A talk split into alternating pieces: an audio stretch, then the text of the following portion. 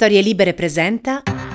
Buongiorno e ben trovati in questo nuovo appuntamento di Quarto Potere, la rassegna stampa di Storie Libere, giovedì 25 maggio 2023, come sempre in voce Massimiliano Coccia e come sempre andremo a scoprire cosa ci riservano i quotidiani che troverete in edicola quest'oggi e ad analizzare le principali questioni sul tavolo del dibattito pubblico.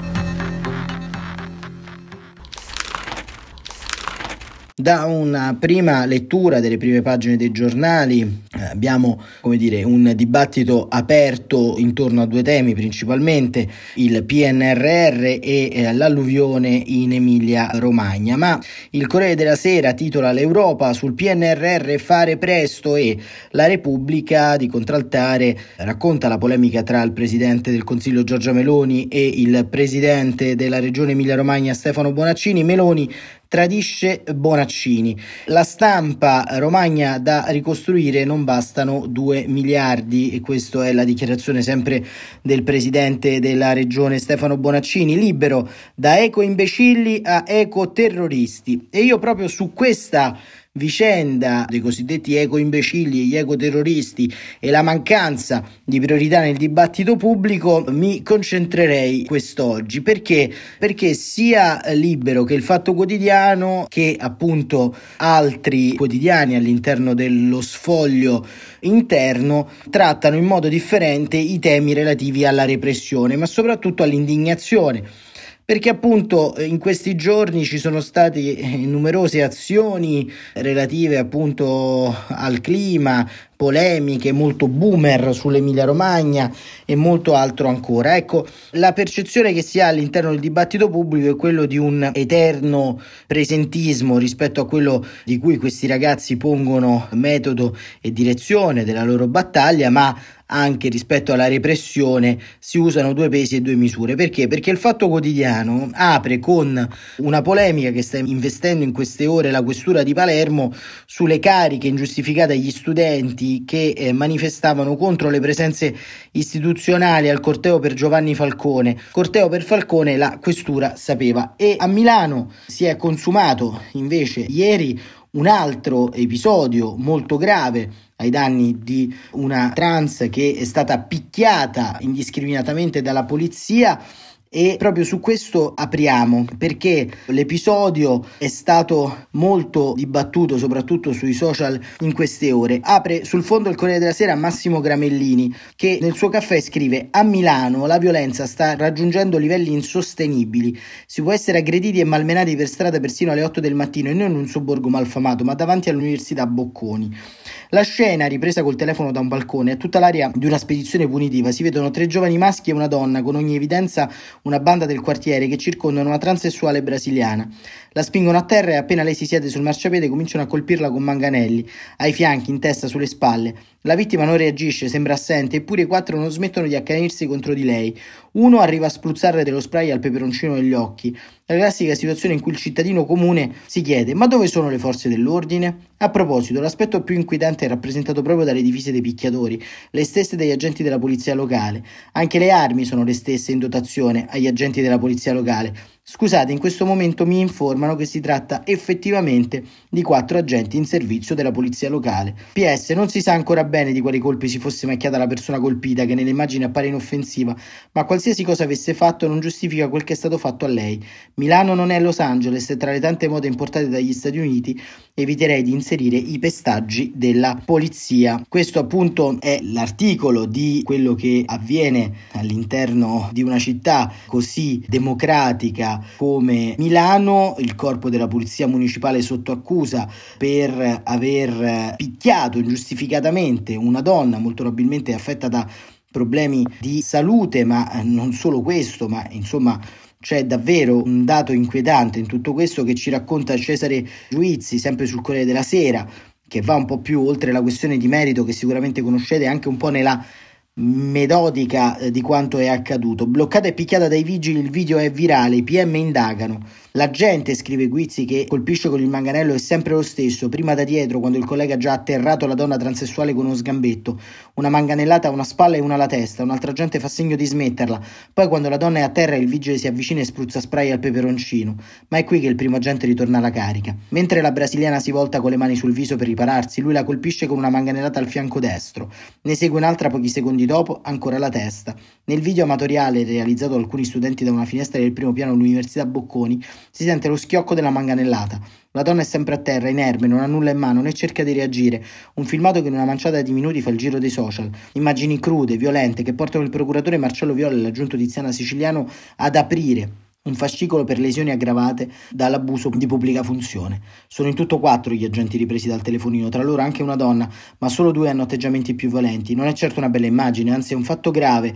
Le parole del sindaco Beppe Sala, anche se precisa, non voglio dire cose non precise, aspetto di leggere la relazione, altrimenti rischierei di dare un commento generico e non posso farlo. Ma la linea colpevolista del sindaco ha acceso la reazione del sindacato SULP, il video scenografico gli agenti andrebbero lodati, e dal centrodestra che dalla Lega a Fratelli d'Italia difende l'operato dei Ghisa, esplicito Riccardo Decorato, vicepresidente della Commissione Affari Costituzionali della Camera, hanno fatto quello che dovevano. Ilaria Cucchi, senatrice di Alleanza Verdi e Sinistra e sorella di Stefano, morto dopo un pestaggio da parte dei carabinieri, annuncia un'interrogazione parlamentare.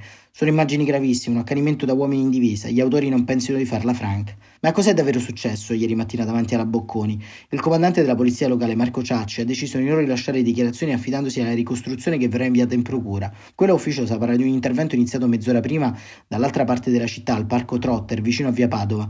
Gli agenti sono stati chiamati intorno alle 8 perché la transessuale 41enne brasiliana, con alcuni piccoli precedenti già nota nella zona, stava dando in escandescenza. Urlava, insultava tutti e sembrava volersi buttare sotto le macchine, racconta una testimone. Per gli agenti ha anche iniziato a spogliarsi. Nel parco c'era una scuola, anche se sembra che tutto sia svolto a distanza dall'istituto. Gli agenti di zona 2 della locale intervengono e cercano di calmare la donna. Lei urla di avere l'AIDS e sputa. La caricano in auto e corrono verso il comando di via Pietro Custodi, vicino alla Bocconi, per fotosegnalarla. Davanti all'università la donna finge un malore. Appena i vigili aprono la portiera scatta il parapiglia, i due vengono feriti con un calcio allo sterno e uno alle gambe. La donna fugge e viene bloccata con la sequenza ripresa dai video. Alla fine verrà denunciata per resistenza. La procura invece ha chiesto tutte le comunicazioni con la centrale e le telefonate al 112. Ecco, questa è la ricostruzione che viene fatta da Cesare Giuizzi sul eh, Corriere della Sera, ma la cosa più grave in tutto quanto questo sono le reazioni, come avete visto, degli esponenti di centrodestra, ma se volete anche l'assenza fondamentalmente di una reprimenda immediata da parte del sindaco Beppe Sala di quanto è accaduto, perché chiaramente in una città dell'Occidente europeo nel 2023 non si possono verificare queste scene, non si possono verificare sostanzialmente degli abusi costanti allo Stato di diritto e alle più elementari regole di ingaggio e di sicurezza pubblica rispetto a quello che accade. E questo clima non è un clima ordinato o voluto, diciamo, da qualcuno, ma è un clima che nasce dalla percezione di una insicurezza montante che viene determinata da cosa? Da una propaganda politica esasperata. Può una donna trans in uno stato di alterazione psicofisica dover essere in qualche modo vista come una minaccia da abbattere? Questo è il termine che in gergo viene utilizzato dalla polizia in strada da abbattere ed essere sedata addirittura a colpi di manganellate. Questo è un punto di non ritorno, così come un punto di non ritorno, quello che ci racconta Attilio Bolsoni sul domani, perché a Palermo, come avete letto anche sulla prima pagina del Fatto Quotidiano che abbiamo citato poco fa, c'è anche qui una questione relativa alle manganellate della polizia contro gli studenti. E questo diciamo è un punto di non ritorno anche qua, non si era mai verificato dal 23 maggio del 1993 in poi, quindi da 30 anni che si svolgono le celebrazioni dell'attentato di Capaci che la polizia fosse costretta a caricare i manifestanti. Ma vediamo che cosa è accaduto. Attilio Bolsoni ci racconta da Falcone ai Manganelli la giornata storica della nuova antimafia. Palermo ormai non sa più neanche che cosa è Palermo, fra tutti quei pennacchi e quei manganelli, fra le maschere di cera e un po' di sangue.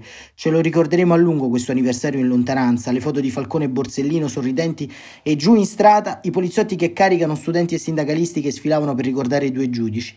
Evidentemente loro non sono più di tutti, diventati solo proprietà di qualcuno, quelli che se ne stanno buoni e zitti quando sul palco salgono gli amici dei condannati per mafia. L'antimafia è morta, l'antimafia è viva. Ce la ricorderemo veramente a lungo questa giornata di vergogna e di resa dei conti, lugubre, sinistra, che cancella ogni ambiguità su ciò che è l'antimafia ufficiale oggi in Sicilia e anche a Roma, dopo il golpe di San Macuto, l'elezione di una presidente che non sarà mai la presidente di tutti. Per chi come me scrive da una decina d'anni da una parte di quella che antimafia è una farsa, soprattutto per chi come me ha sempre avuto un'adorazione per i poliziotti di Palermo. Le scene, viste e riviste dei filmati pochi minuti prima delle 17.58, l'ora esatti della strage di Via Capaci, mi hanno confermato che fra Via Libertà e Via Nota Bartolo è stato toccato il punto più basso, più ignobile dall'estate del 92. Non era mai accaduto prima né a Palermo né altrove in Sicilia che una piazza di pacifici manifestanti, in un momento di memoria dedicata alle vittime delle mafie, una ventina di sigle con i loro rappresentanti della CGL, fosse oggetto di attenzione di agenti in assetto antisommossa. Per ritrovare qualcosa di simile bisogna catapultarsi negli anni 50, quando i contadini occupavano i feudi dei baroni e dei marchesi e si ritrovavano a sbarre e loro il passo con colpi di manganello. E i reparti di pubblica di sicurezza picchiavano, i reparti del famoso e famigerato ministro Mario Scelba insieme ai campieri mafiosi. Una bella medaglia e un bel titolo per il Ministero dell'Interno. Carica della polizia contro un corteo antimafia. Palermo, 23 maggio 2023. Ma il questore e il prefetto sanno davvero quello che hanno fatto, sono consapevoli delle loro decisioni e degli effetti che quelle decisioni hanno provocato, licenziando una velina con una scritta l'intimazione agli studenti a non arrecare alcun disturbo o qualsiasi altra turbativa alla cerimonia che avrà luogo all'albero Falcone. Disturbo, turbativa, cerimonia, ma questore e prefetto hanno solo una vaga idea delle ferite e delle cicatrici che segnano Palermo ancora dopo 31 anni. Con un maldestro colpo di scena hanno fatto ripiombare la Sicilia nel suo passato più oscuro. Non manganellate, non manganellate, questa è la voce che ha sentito un mio amico che era lì, PF, ieri l'altro, da una radiotrasmittente della polizia, mentre il corteo, e non controcorteo come è stato definito in maniera subdola, voleva raggiungere l'albero Falcone per riunirsi a quell'altro più gratito e mansueto nei confronti di chi dice che la mafia fa schifo, ma prende volentieri volentieri il sostegno di quelli che la mafia l'hanno favorita. Troppo tardi le manganellate, erano già partite, non sappiamo esattamente se l'ordine di vietare e per motivi di sicurezza l'afflusso di studenti e sindacalisti figli sia arrivato dalla prefettura o dalla questura, ma poco importa, scrive Bolsoni, è solo un dettaglio burocratico perché l'ordine è stato impartito in realtà dall'area che tira in Sicilia e non solo. Dalla manifestazione negata a Palermo alle elezioni di Chiara Colosimo alla Commissione parlamentare antimafia, due vicende che si intrecciano in un'Italia dove Stato e politica sulla questione mafia mostrano il volto vero e avvertono sul futuro che ci aspetta. Per certi versi è stata una giornata storica che marchia per sempre un'antimafia ubbidiente e ammaestrata e che in qualche modo segna la nascita di un'antimafia che si vuole liberare dai lacci del potere, lontana dalle convenienze, disinteressata a fare cassa con i costosissimi progetti educativi e percorsi di legalità utili solo a mantenere in piedi di associazioni e club che per troppo tempo hanno fatto la questua fra comuni e ministeri per spremere contributi. Una giornata che nel bene e nel male è diventata confine. Da una parte un'antimafia che si è istituzionalizzata e che ha perso il contratto con chi avrebbe voluto e dovuto rappresentare, intruppata in un variegato circo popolato da tribuni e guru di varie specie, dall'altra un piccolo popolo che non ci sta, che nonostante tutto ancora ci crede. Il ricordo ufficiale di Giovanni Falcone, nel 31 anniversario, è stato affidato all'immagine della sorella Maria sul palco accanto a Roberto Lagalla, proprio lui, il candidato sindaco preferito da Totò Cuffaro e Marcello Dell'Utri. Sotto, confusi tra la folla, il procuratore capo della Repubblica Maurizio De Lucia e il procuratore nazionale Giovanni Melillo, non si sono voluti mischiare agli altri. Di mattina la posa simbolica della prima pietra per il museo prossimo che verrà intitolato a Falcone e Borsellino a Palazzo Yuang, quasi di fronte all'orto botanico che è a pochi passi dalla Calza, il quartiere dove sono nati e cresciuti i due giudici. Presenti sempre la sorella Maria e di fianco il ministro all'interno Matteo Piantedosi e il governatore sotto processo per associazione a delinquere Renato Schifani. Palermo, 23 maggio 2023. E questo era Attilio Bolzoni sul domani per renderci e rendervi conto ancora una volta non tanto del clima, ma della saldatura del clima che avviene all'interno di questo momento storico a Palermo, a Milano e in tante altre città d'Italia, però dall'altra parte, come dicevo, siamo in qualche modo legati a doppio filo sostanzialmente alla retorica della signora mia, gli studenti imbrattano, gli studenti chiedono eh, giustizia climatica e c'è un pezzo molto significativo di Luca Bottura sulla stampa che ieri ha fatto un esperimento social e sociale molto molto interessante, ovvero ha creato delle immagini con l'intelligenza artificiale come provocazione satirica per smascherare i limiti di chi si scaglia contro i giovani ecoattivisti. La protesta delle beffe è il titolo di questo articolo e Luca Bottura scrive l'idea mi è venuta leggendo i giornali di ieri, specie quelli peperini, la versione su carta di Rete 4, che si lamentavano della protesta di martedì degli attivisti di ultima generazione cospargersi di fango ignoti davanti al Senato, soliti cenni ai credini, solito umorismo da caserma sul presunto idealismo altrui, solita derisione generazionale, pur senza arrivare ancora alle disanime sul seno non sufficientemente florido delle manifestanti. A quello ha pensato Twitter. Compulsavo carta e byte e mentalmente ripierogavo. La vernice lavabile sui monumenti no. Rischi di essere placcato da Super Nardella con gli occhiali da Clark Kent. Il carbone non inquinante nelle fontane eterne no. Quattro tizi che si lamentano diventano nei resoconti della stampa una folla che vuole linciare i reprobi per il reato di rovinato selfie. Il fango sulle piazze no. I social lo spiegheranno è successo il passaggio alle dame. L'omaggio a Falcone no. La polizia di carica. Come caspita possono urlarlo sti ragazzi che a farsi gratinare dal sole non ci vogliono stare. Pensavo a qualche battuta da spargere su queste ospitali pagine quando una consapevolezza mi ha preso. È colpa nostra. Di noi anziani barbogi della comunicazione tradizionale che abbiamo cooptato la logica del click a mo' di ombrello alla pigrizia, al flusso da eseguire perché porta consenso come politici qualunque. Gli ambientalisti stanno sulle balle a chi urla di più, acquista e rimette in circolo astio e al momento fa pure vincere le elezioni. Dunque, sfamiamo lo scemo del villaggio globale da brioche al fiele, facilissime da preparare, così ho preso la più scadente delle intelligenze artificiali chiedendo un'immagine di Piazza Navona allagata per protesta da succo di pomodoro. È venuta malissimo, sullo sfondo c'era una specie di San Giovanni Laterano attaccata col Bostic. L'ho poi pubblicata indignandomi su Twitter insieme a un messaggio paternalista che sarebbe stato benissimo anche su qualunque foglio dell'estremo centro. Nulla contro le proteste, ma così sono un autogol comunicativi, vergogna ed è venuto giù il mondo. Da una parte chissà che armeggio con la satira e ha ben compreso, addirittura sorriso, dall'altra chi giustamente non ha idea di chi io sia e quindi mi ha scambiato a ragione per provocatore o quantomeno per ignorante in materia di topografia e di social. Infine chi già normalmente commenta e ritwitta a occhi chiusi.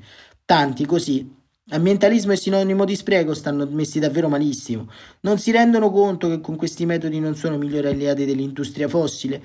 Becera ignoranza, non ci sono altre parole. Quanta acqua e probabilmente quanti prodotti chimici bisognerà usare per pulire tutta la piazza? Bisognava essere intransigenti da subito. E da ultimo il mio preferito, l'eurodeputato leghista Angelo Ciocca. Per una volta Luca siamo d'accordo. Un scritto proprio così per un volta. Intanto mi cercava Lanza e una delle principali reti All News stava mandando una truppa in piazza Navona per la diretta, giuro. Poi è successo qualcosa che mi era già capitato anni fa, quando condivisi una foto dell'attore Morgan Freeman e del dio Erwin Magic Johnson seduti su una panchina a Forte dei Marmi sostenendo che fossero due risorse boldrinane impegnate a far spesa da Prada con i 35 euro elargiti all'ex presidente della Camera. Ai tempi se la scippò Nina Moric, sì abbiamo avuto anche Nina Moric, influencer in politica, mentre stavolta è toccato ai cosiddetti mattonisti, una congrega di hater che ha rielaborato il mio concept e scrivo concept solo per far arrabbiare Rampelli in modo molto più credibile.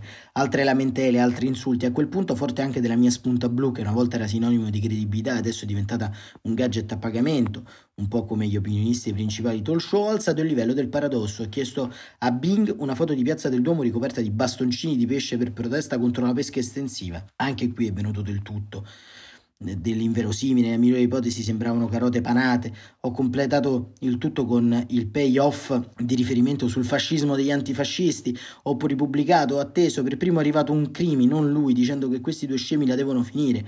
Molti e molti altri da destra. Così dovranno pescare altro pesce per produrre nuovi bastoncini di pesce. Geni! E da sinistra ti dovresti vergognare tu che citi a Vanvera Pasolini, tanto è morto e non può smentirti. In generale, però, è cresciuto il numero di buone battute e allora al Pangasio ho quindi calato l'asso finale, Fontana di Trevi ricoperta di fettuccine al salmone, livello del fotomontaggio Trasferelli, eppure Posso capire il dissenso, tutto quello che accade, ma non condivido questo scempio. Questi sono i nostri ambientalisti, questi sono di ultima generazione, quelli pensano solo a Magnà, ma l'arresto non è possibile, però al terzo tentativo molti si sono svegliati, tra loro Pier Francesco Maiorino del PD lo aveva sportivamente confessato, altri invece hanno percorso il sentiero del dubbio. Non ho capito il senso di tutto questo, già il senso, scrive Botture, il senso è che tre post oggettivamente improbabili scatenano mezzo milione di impression e centinaia di commenti basiti. Il senso è che non c'è senso, i quali in tv e reti su giornali cattivisti vengono reclusi sempre più una bolla autoavverrante che li sfama mentre li imprigiona e ne fa carne da seggio elettorale. Il senso è che il voto di un tizio che crede a una distesa di bastoncini di pesce in piazza del Duomo vale come quello di Giorgio Parisi, ed è giusto così, ma il suo peggior nemico è chi lo usa come carne da cannone per i propri loschi scopi. Chi in questa miscela di vero e verosimile, la stessa in cui il Pentagono non può smentire un account di fake news perché quello alla spunta blu e il Pentagono no, guazza e fattura, Mentre il fronte teoricamente avverso adotta gli stilemi lessicali di ragionamento a favore di Camera, ci pensino nel campo progressista la prossima volta che vanno a fare le belle statuine in qualunque dibattito televisivo nel quale fungono da fettuccine al salmone e finiscono fagocitati. Ci pensino mentre rincorrono una narrazione altrui su cosa dire e soprattutto cosa non dire perché sarebbe oddio radicale. Si prendano il gusto di essere impopolari, che la popolarità è niente se il controllo ce l'ha Nicola Porro e ascoltino quelli delle vernici e del fango, loro i giovani che passano per estremisti, da che raccontano ciò che accadrà e ciò che è già accaduto un attimo fa. Qui dietro loro stanno almeno provando a scrivere un racconto nuovo, disperato, reale, apparentemente indicibile. Ma non è con il non detto che qualcuno ha vinto mai le elezioni, né tantomeno con le battaglie vocali. Questo era Luca Bottura in chiusura di questa nostra rassegna stampa che ha avuto come centro un po' l'analisi del contesto politico e culturale del nostro paese, il signora mia esteso e circoscritto a tutto quanto quello che accade intorno alle esercitazioni belliciste dei leoni da tastiera, al senso del pudore di questa nuova destra al governo che se la prende con i primi della classe, gli ambientalisti, gli ecologisti, secondo loro, e poi lascia fare polizia e mafiosi nell'avvicinarsi alle celebrazioni ufficiali di un giudice antimafia, è questo il paese che in qualche modo anche noi forse abbiamo costruito, ma certamente è il paese che dobbiamo cambiare ogni giorno. Grazie davvero per essere stati con noi, quarto potere torna domani mattina alle 7.45.